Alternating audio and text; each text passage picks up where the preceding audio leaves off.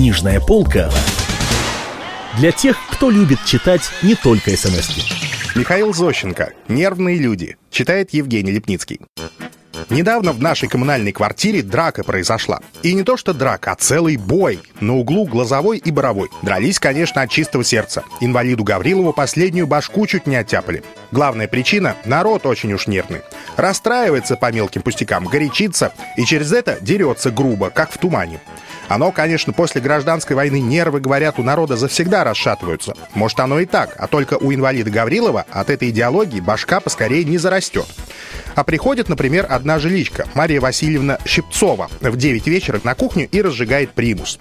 Она всегда, знаете, в это время разжигает примус. Чай пьет и компрессы ставит. Так приходит она на кухню, ставит примус перед собой и разжигает. А он, провались, совсем не разжигается.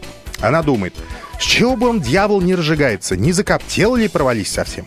И берет она в левую руку ежик и хочет чистить. Хочет она чистить, берет в левую руку ежик, а другая жиличка, Дарья Петровна Кобылина, чей ежик, посмотрела, чего взято, и отвечает. «Ежик-то, уважаемая Мария Васильевна, между прочим, назад положьте». Щипцова, конечно, вспыхнула от этих слов и отвечает. «Пожалуйста, — говорит, — подавитесь, Дарья Петровна, своим ежиком. Мне, говорит, до вашего ежика дотронуться противно, не то что его в руку взять».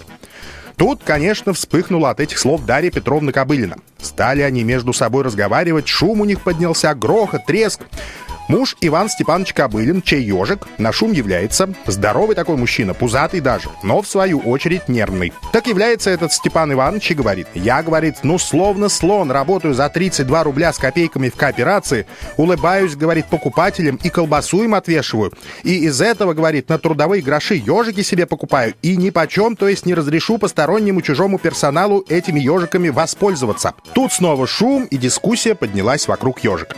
Все жильцы, конечно, поднаперли в кухню, хлопочут. Инвалид Гаврилович тоже является. Что это говорит за шум, а драки нету? Тут сразу после этих слов и подтвердилась драка. Началось. А кухонька, знаете, узкая. Драться не способна. Тесно, кругом кастрюли, примуса, повернуться негде. А тут 12 человек вперлось. Хочешь, например, одного по харе смазать, троих кроешь. И, конечно, дело на все натыкаешься, падаешь. Не то, что, знаете, безногому инвалиду. С тремя ногами устоять на полу нет никакой возможности. А инвалид, чертова перечница, несмотря на это, в самую гущу вперся. Иван Степанович, чей ежик, кричит ему. «Уходи, Гаврилович, от греха, гляди, последнюю ногу оборвут!» Гаврилович говорит, пущай, говорит, нога пропадет, а только, говорит, не могу я теперь еще уйти. Мне, говорит, сейчас всю амбицию в кровь разбили. А ему действительно в эту минуту кто-то по морде съездил. Ну и не уходит, накидывается. Тут в это время кто-то и ударяет инвалида кастрюлькой по кумполу. Инвалид брык на пол и лежит, скучает. Тут какой-то паразит за милицией кинулся. Является Мильтон, кричит «Запасайтесь, дьяволы, гробами, сейчас стрелять буду!»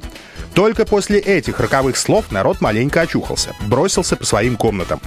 Вот те думают, клюква, с чего же это мы, уважаемые граждане, разодрались-то? Бросился народ по своим комнатам, один только инвалид Гаврилович не бросился. Лежит, знаете, на полу, скучный такой, и из башки кровь каплет. Через две недели после этого факта суд состоялся. А нарсудья тоже нервный такой мужчина попался. Прописал Ижицу. Михаил Зощенко, 1924 год. Читал Евгений Лепницкий. Книжная полка для тех, кто любит читать не только смс -ки.